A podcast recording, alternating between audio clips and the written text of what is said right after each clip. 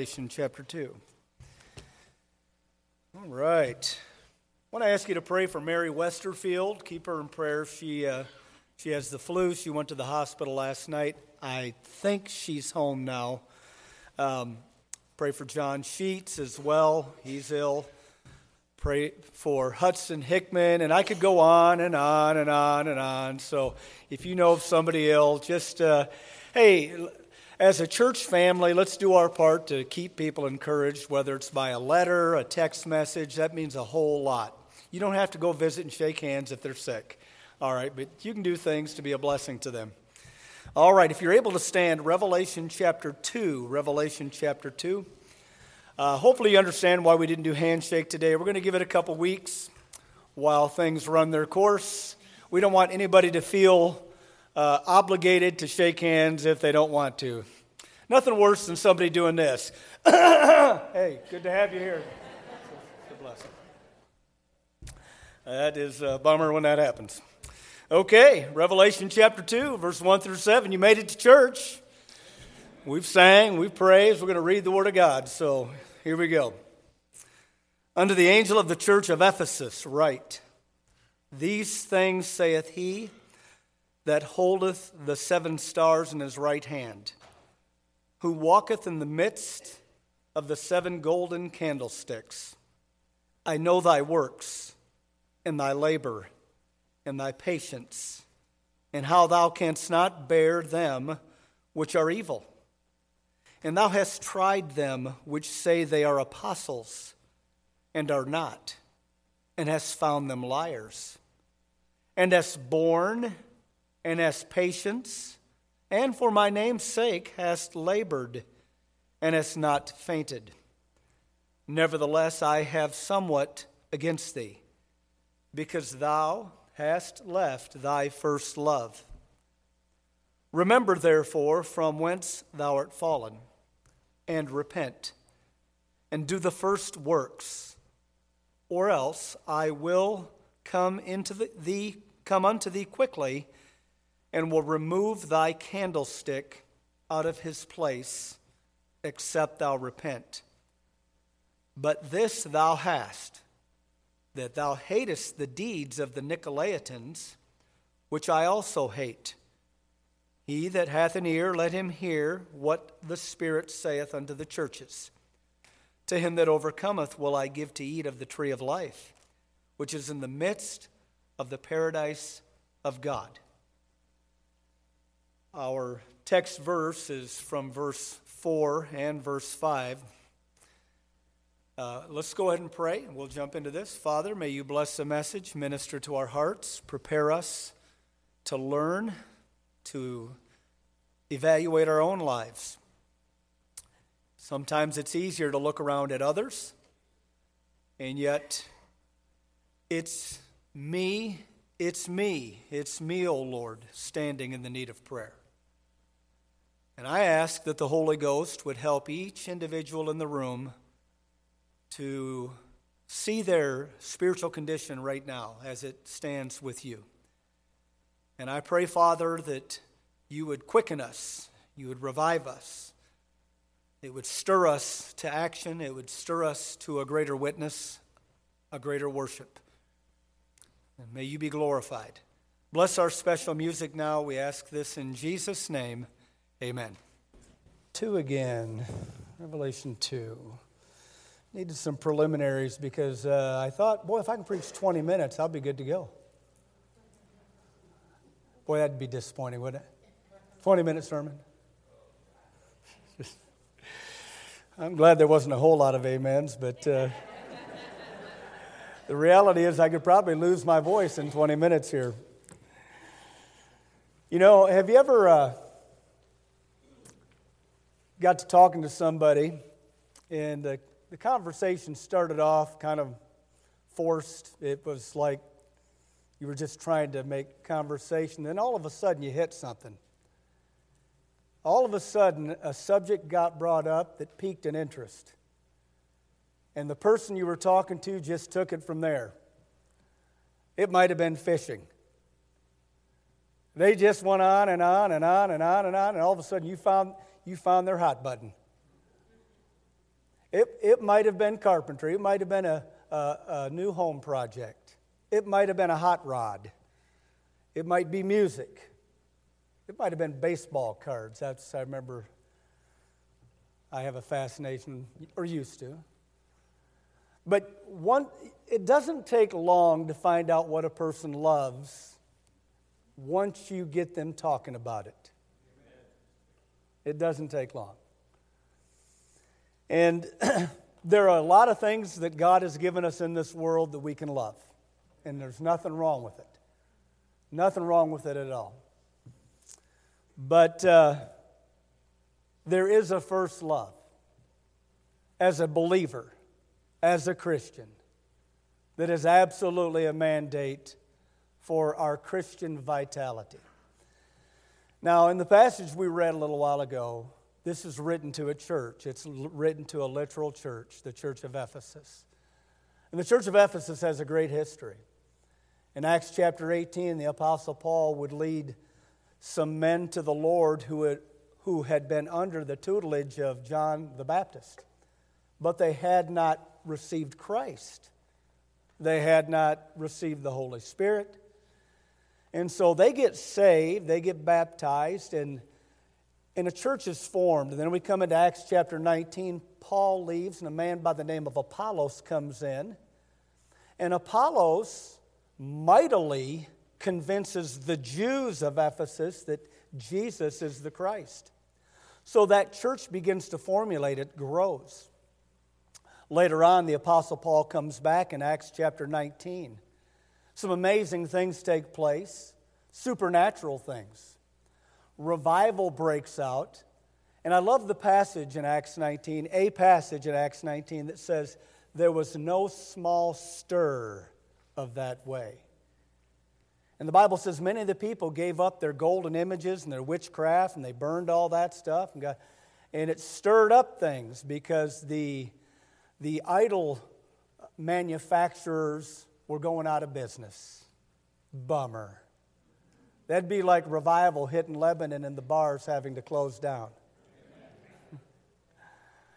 Let me do this. That'd be like revival hitting Lebanon and all of a sudden nobody was selling lottery tickets anymore. Anyways,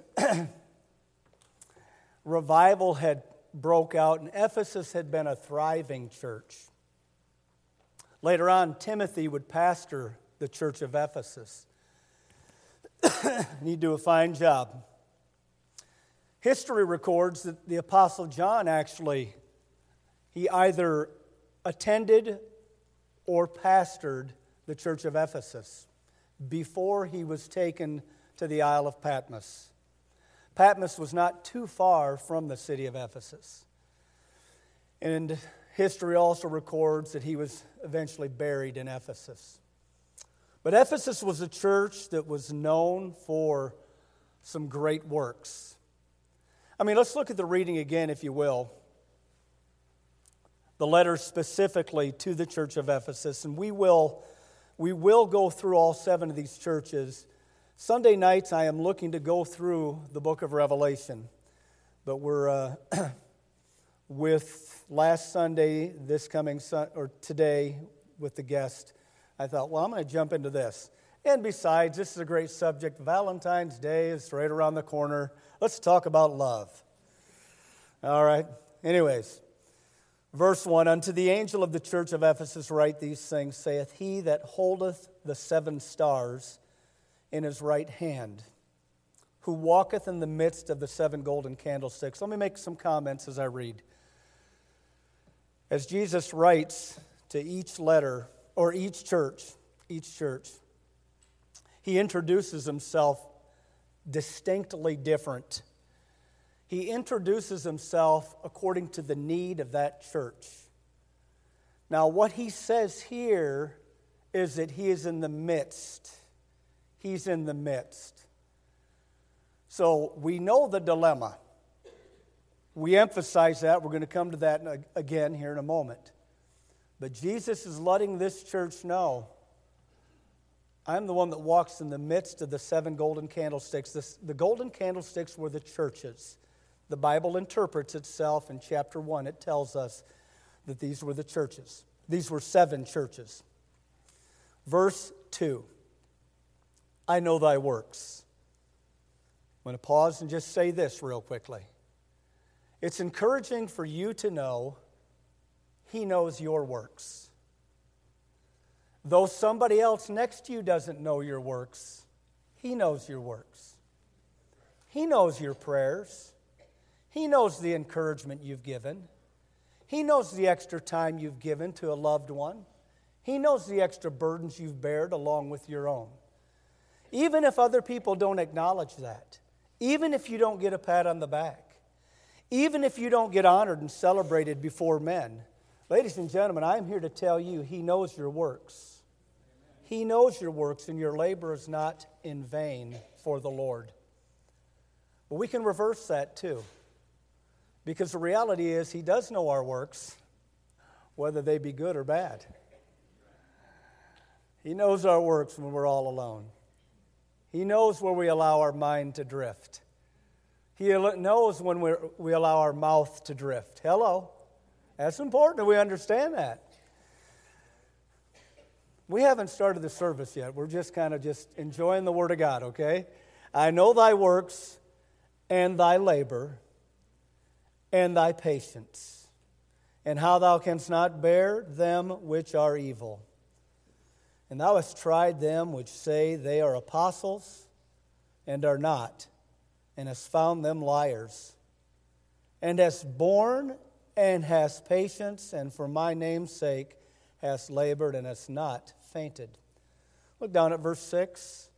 But this thou hast, that thou hatest the deeds of the Nicolaitans, which I also hate. Let me make a comment here. I didn't read verse 4 and 5 for a reason. Oops, there's a reason I wore this tie, Mike. That was to turn my head. Um, what we find is this is a church that is still laboring, still serving.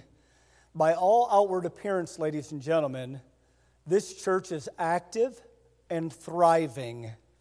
By all outward appearance, if you and I were to attend this church, our first objective, our first uh, opinion would most likely be well, they got some things going on here. I mean, they're busy. Look at all the different activities they have. They have the right stand on the Bible. Boy, they sing good music. They're not, they're not afraid to stand against sin. They're upholding truth. They're not allowing wolves to come in and take over they're, they're doing the right thing. And that would be our opinion. That would be our, our uh, observation of this church. And that was the Lord's observation. And by the way, the Lord did commend this church. He commended this church. Those were good things, ladies and gentlemen. But what we discover is this in verse 4, he says, Nevertheless, I have somewhat against thee, because thou hast left thy first love. It is possible to do all of those things and be missing something of absolute vital importance love. It is possible to go through these, to be busy, to be active, to go through the motions and be missing the number one ingredient of it all when it comes to Christian, Christian service, and that is love. Now, I know I've read different commentaries on that idea of thy first love, and I, I'm not going to make it difficult. Inevitably, inevitably, God's people are supposed to be known by love one for another. The Lord Jesus said, By this shall all men know that you are my disciples, that you have a love one for another. I mean, that should be something that's manifest, that's obvious in the house of God. But nevertheless, there are three things I want to show you about this departure. Three things. First of all, the subtlety of this departure. Second of all, the tragedy of this departure. But we won't leave it there. Third of all, the remedy of this departure. And it's in the passage itself. Now, let me give you a story. Here's a couple. They're absolutely madly in love with each other. They have goo goo eyes for each other. They cannot help but to think of, about each other when they're apart. When they're apart, the other is on their mind. When they're among friends, it's an easy conversation for them to talk about their future bride, future groom. All the dreams and aspiration of this wedding. The day comes and they get married. They say their I do's, their holy vows are, are consecrated, and they are married, husband and wife. Well, not long after, a child comes into the home. Boy, that just adds extra flavor to the house, doesn't it? A child in the home. This husband and wife, they've enjoyed each other's company. They've enjoyed this commitment, this security that comes with this commitment. And now they have a child. Wow. Diaper duty. Pink walls, because it's a girl. Oh my. The little toddlers all over the place and brings so much excitement. And then, not only that, a few years down the road, another one comes. Crying out loud. Blue walls this time. Boy, the house is filled with energy. And the kids grow, and boy, mom and dad enjoy each other, and they look at these kids and they're just enjoying these kids. And as time progresses, boy, the kids are in school, they got activities, and boy, mom and dad thought they were busy before they had kids.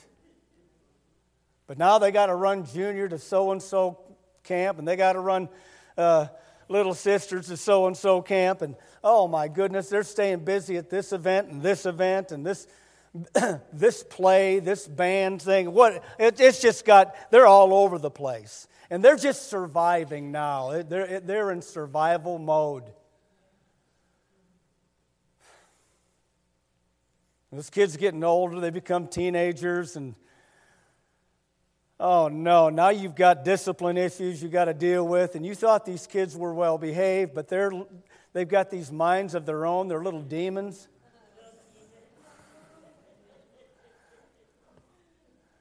And they think you're uh, just an a welfare bank, and you know, it's like, come on. They graduate and they go off to college, they meet somebody, they finally they both get married, and wow.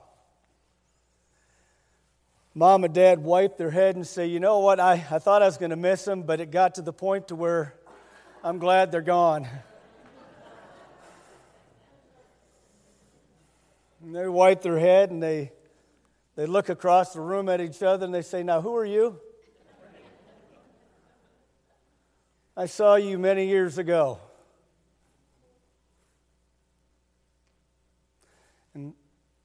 What happens and what has happened, what can happen, is during all of that, it all started with this first love. It all started with I do.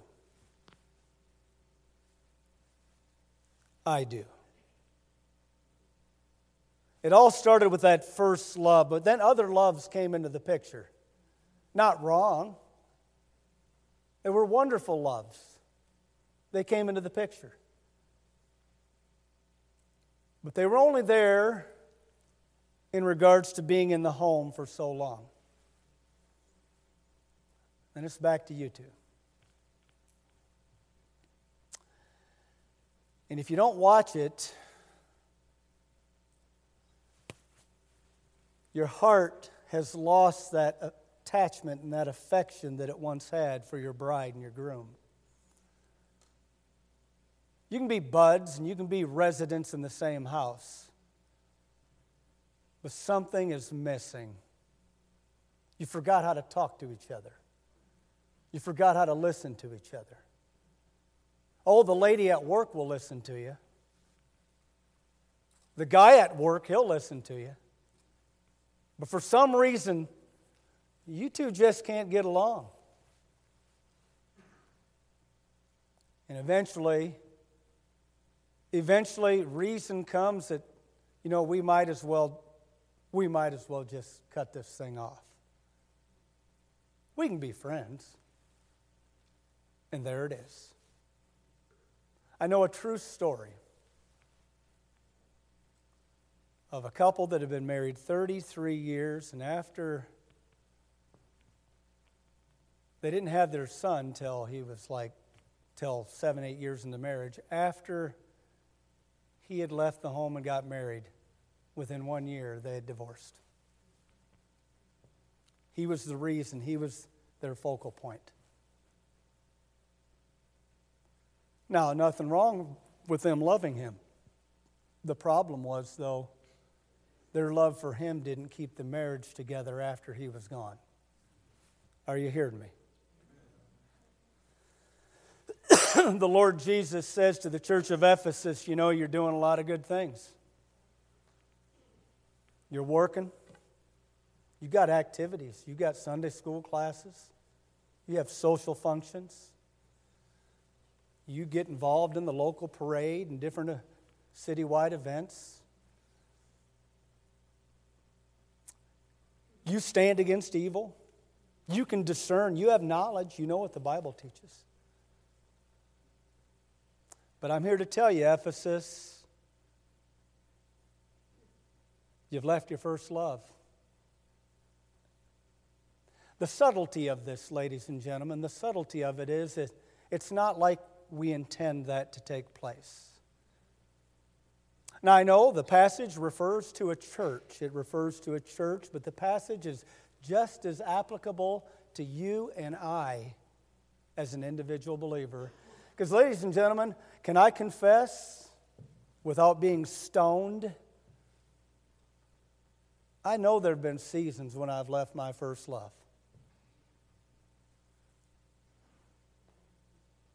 You know, a lot of times you know that because, as I said at the very beginning, what's most easy to talk about? Hello? What's most easy to talk about? Is it Jesus?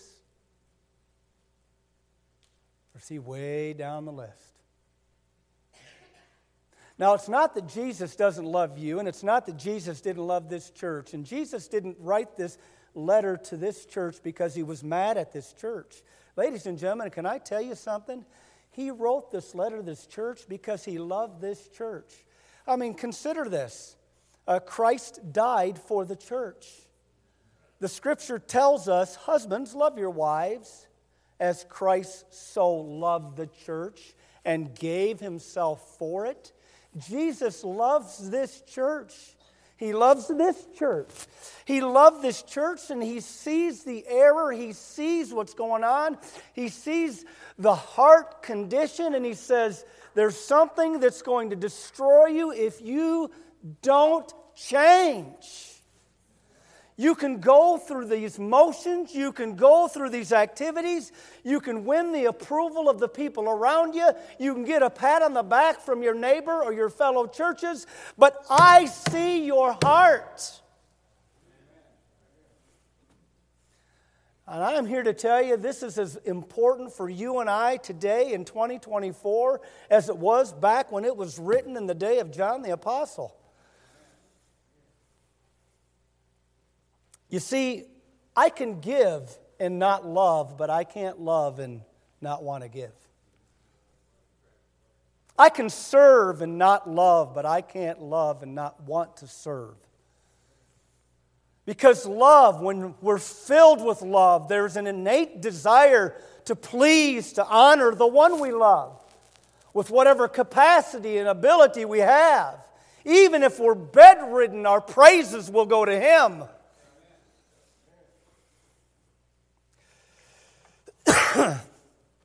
Our Lord is concerned about love today.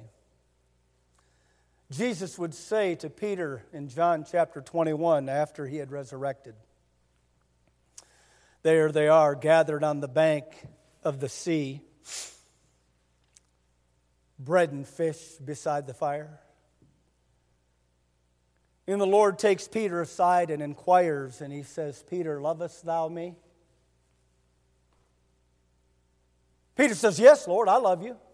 Feed my sheep. And the Lord looks back at Peter again in John chapter 21. He says, uh, By the way, Peter, lovest thou me? Peter says, Yeah, Lord, you know I love you. Well, feed my sheep. And if that wasn't enough, can you imagine being Peter? Can you imagine being a third time?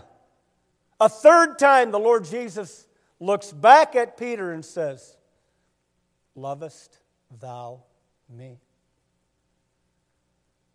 Ladies and gentlemen, I'm here to ask you the very same question or to bring that question out and say, if he was to ask you that right now, where's your heart? Yea, Lord, you know I love you. You know all things. And that's what Peter said. But why did he ask? Because that is the primary motive for service. That is the life vitality of our Christian life. If I don't love him, I won't last for him. Did you hear that? If I don't love him, I won't last. Now, Ephesus is being spoken to because of this subtle departure. We don't know how long it's gone on. We don't know if it's fresh, if it's only been a week, month. We don't know if it's been a number of years. We don't know if they're living on their past history. We don't know if oh man, you know, we're still seeing people come to church. Things are well here. Can I tell you there are churches that love God that are not seeing people come to church? There are church people that love God who they're in the middle of nowhere and they're maybe suffering persecution in Russia or China, and we'll never know about them till we get to heaven. They'll never see all the big things that you and I get to see in, here in America. But they love God as much or more than any one of us. But this subtlety of this departure, it happens. It happens. You know why it happens? Not often because of something evil that allures us, but something that's good just not the first love. Kind of like those parents with their children. We can fall in love with the works and not the worship. We can fall in love with just the, what's going on, the, the service, but not the person we're here for. We, I was watching in the song service and trying to sing as well. You know, and I know you don't think about this every Sunday. I don't think about every Sunday. I think about it, thought about it because of the message.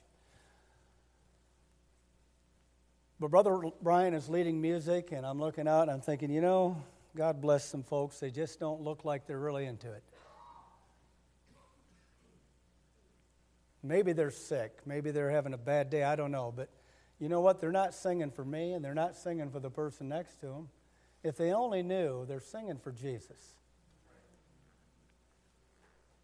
They're singing for Jesus, if they're singing at all. That helps me because uh, I don't think I would get uh, make the quartet but I'll use the pipes he's given me. He just wants to hear us sing. He wants to hear our voices lifted up to him. If we love him, it's not an issue. It really isn't. It helps our soul to be attentive of him. Now I realize Brother Brian, he doesn't, he, he doesn't scold you or anything like that. He just gets up there and leads the music. He loves the Lord. But we ought to help out. Well, we ought to lift up our voices and sing when it's time to sing. Amen. Praise the Lord. If we love Him. If we love Him. You say, Well, I made it to church. Well,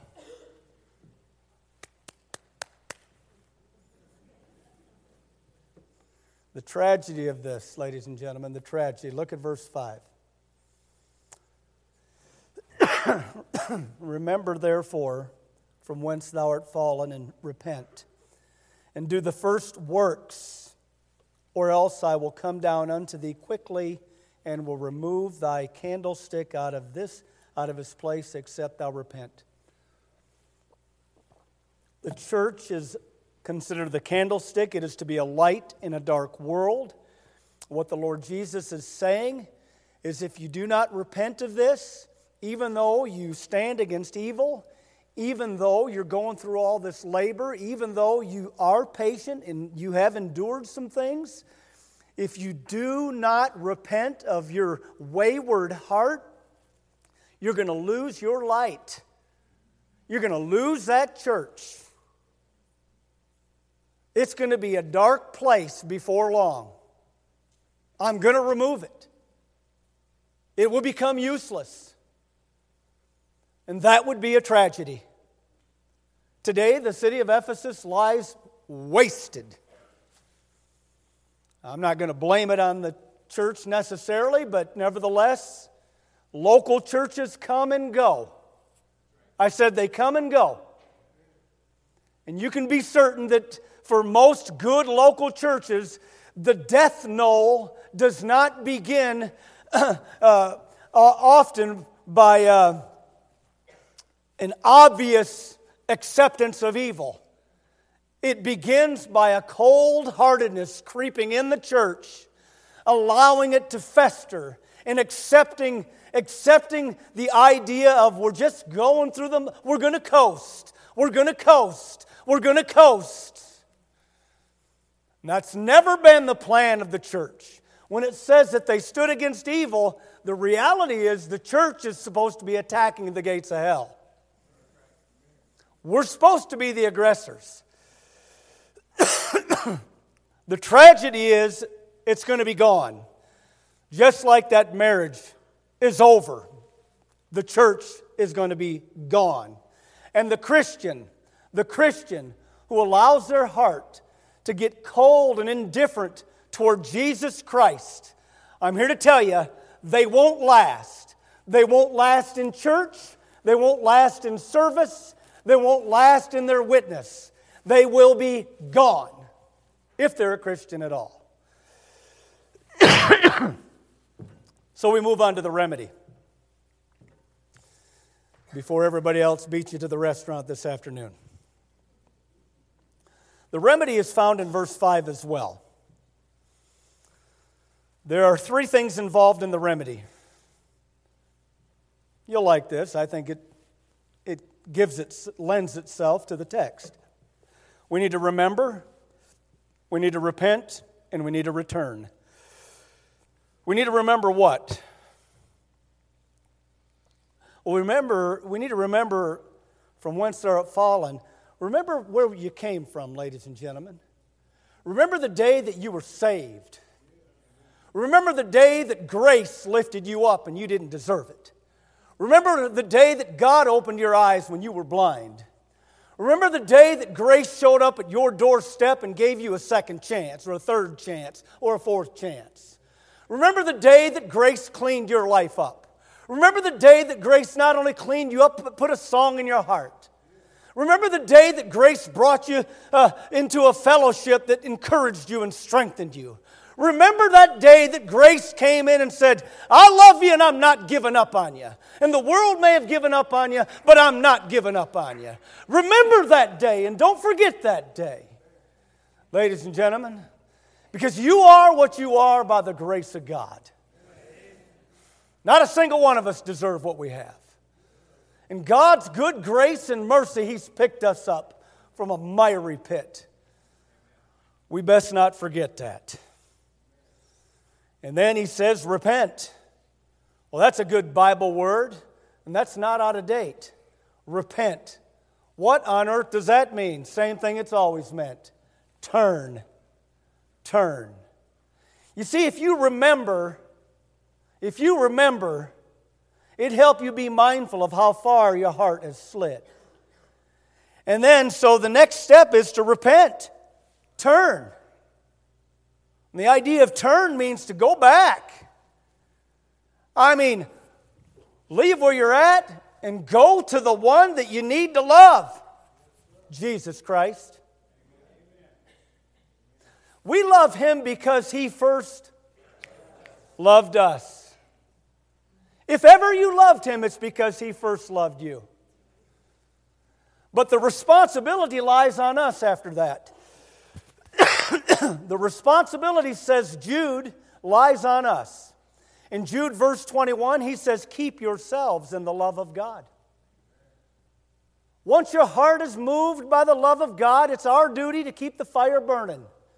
Keep the logs and the fire there. I mean, most of us, in a literal sense, know how to keep a fire burning. I mean, we know, not, we got enough sense. Well, hey, the fire's going out. Get another log, get some more brush, keep that thing going. We got enough sense to do that if it's our responsibility. Certainly, we could have enough sense as Christians to acknowledge, you know, the fire's going down. I need to put another log on the old fire there. I need to get another log on there. I need to spend a little bit more time with Jesus. I might need to, I need to meditate a little bit more on His goodness and His mercy and His kindness and the few, His promises. Oh, I love what old Spurgeon said. The future is as bright as the promises of God. I need to spend a little bit more time on where I'm spending eternity. I need to spend a little bit more time on how quick this life goes and evaporates. I need to spend a little bit more time remembering, and the, remembering the goodness of God Remember and repent and return. Now, it's an interesting statement. Return to the first works. Did y'all see that there? First works. First works. Now, I want to say this. Uh, when Jesus was having dinner over at Mary, Martha's, and Lazarus' house, an interesting little narrative there, we discover that Martha was cumbered about many things. Hello? I mean, she was busy lady. She was trying to get the house ready, doing a lot of good things. Nothing wrong with that. Trying to keep the house tidy, clean, having a good meal ready. We appreciate that. That's a blessing. But apparently, Jesus started preaching early. Jesus sat down and he started the preaching, and the Bible tells us Mary sat down while Martha was still busy. And she went and complained to Jesus and said, Can you help Mary help me? Look at her. She's sitting here, and the Lord says this to her. He says, Mary, you're cumbered about many things, but one thing is needful. One thing is needful. And Mary hath chosen the better part. You know what he's saying? He's saying you need to worship before you work. Hey, the Lord wants us to work, but if we don't worship, our work won't last. Better learn to worship before you work. First works. Return to the first works. What's the first works?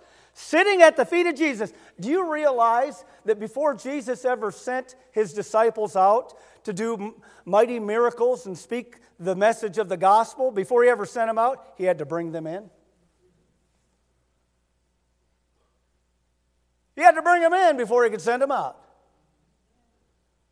Because if he didn't bring them in, they wouldn't have anything to talk about when they went out. He brings them in, they spend time with him, and then he says, Now you can go out. But guess what? They didn't stay out, they came back. Because we all need to come back. We got to learn to worship if we're going to really work. But there's something else, something else to this idea of first works so we cannot overlook this. We just cannot overlook it. Ladies and gentlemen, what did Jesus, what's the Great Commission? What did Jesus leave to the church as he ascended on high? What did he say? He said, Go ye into all the world and preach the gospel, baptizing them and teaching them to observe all things whatsoever I've commanded you. You know what he was telling us? Continue to be soul winners. Socializing's fun, but soul winning's important. Social functions are good and they're nice and they're helpful to the believers. But don't forget the gospel. God so loved the world that he gave his only begotten Son, that whosoever believeth on him should not perish but have everlasting life. Ladies and gentlemen, you and I are going to heaven because somebody remembered the first work. Somebody remembered the first work. When's the last time you handed out a gospel tract? When's the last time you tried to share your faith with somebody that was lost? When's the last time you tried to get a lost person into the house of God, even? Just, I'm just asking, I'm just asking, because I'm here to tell you that says a whole lot about our heart. Jesus said, Follow me, and I will make you. That's what he said. Now, ladies and gentlemen, I stand before you as guilty as anybody else. I know I'm not the soul winner I need to be. I know, I know there's so much more work. When I look at my, my love gauge for the Lord, it is nowhere where it needs to be, and may God have mercy on me and help me. But I know this is the message of the hour. This is what we need. The question is not, well, I know where I'm at, and it's not, the question is, are you willing to do something about it? That's the real question. We're going to have an altar call here in just a moment. Brother Brian's going to come up here and he's going to lead a song. Brother Brad's going to play on the piano, and we're going to ask the Lord to lead and guide and direct this service. And you do as the Lord would lead. If you feel like you want to use the altar, you're more than welcome to do so. I want to close with this story. I want to close with this story. A dear preacher friend of mine, I'm not going to mention his name, Dear preacher friend, he's got a thriving church. He gave this testimony. He's an older man, he's a man right around 70, but he's still very active. He said to I and a number of preachers, he says, Gentlemen, I pastored this church for 14 years. He said, I'd talked about soul winning. I knew what the Bible said about it. He said, Now we saw people saved at our church, even. But he said, God convicted me because he looked us right in the eye. He said, Because I knew I was not a soul winner. He said, I'd go to the hospital, I wouldn't even share the gospel. He said, I'd go out on visitation and I'd be fortunate just to hand out the tract but I was not a witness. He said it was eating me alive. Eating me alive. He said, I'd finally made a decision. God convicted me. And I deliberately decided I'm going to start witnessing to people. I'm going to start talking to people. I'm going to sp- deliberately share my faith as opportunity arises. And I'm going to look for opportunities. By the way, they'll come if you look for them. They'll come if you look for them. He said, I started doing that. He said, it took a while. He said, I mumbled and stumbled and stammered like I had a speech impediment. And here I'm a preacher. But he said, one on one, I could not talk to people. He said, but eventually the Lord gave me a soul. He said, it revived me. He said, it put new life in me. He said, Gentlemen, I, it has changed me. He said, I'm not a soul winner by theory anymore. He said, I make myself go. And it's not my disposition. When he said that, I said, God bless you, man. I appreciate a man who'll be honest and transparent. He said it affected his heart. You know what he did? he returned to the first works. He returned to the first works. Brother Brian, Brother Brad, come on up. We're going to have a word of prayer. Father, bless this service. Thank you for the scriptures. This morning, there may be somebody here who'd say, Preacher, I don't even know that I'll go to heaven when I die. I don't want to die and go to hell, but I am not sure that I'm going to heaven. If that is you, if you're not 100% certain that heaven would be your home, I want to pray for you. If you'd slip your hand up so I can see it, I'll pray for you. I won't embarrass you. Anybody like that? Say, Preacher, that's me. Pray for me. I'm just not sure. Pray for me. Lift your hand up so I can see it. Anybody? You'd say, God bless you. Yes. All right.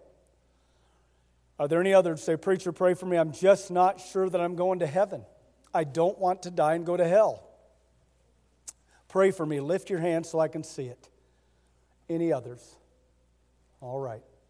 Well, I'm going to pray for you, and we are going to have an altar call. If you'd like to come forward, I can have somebody share the gospel with you and give you assurance how you can go to heaven, okay?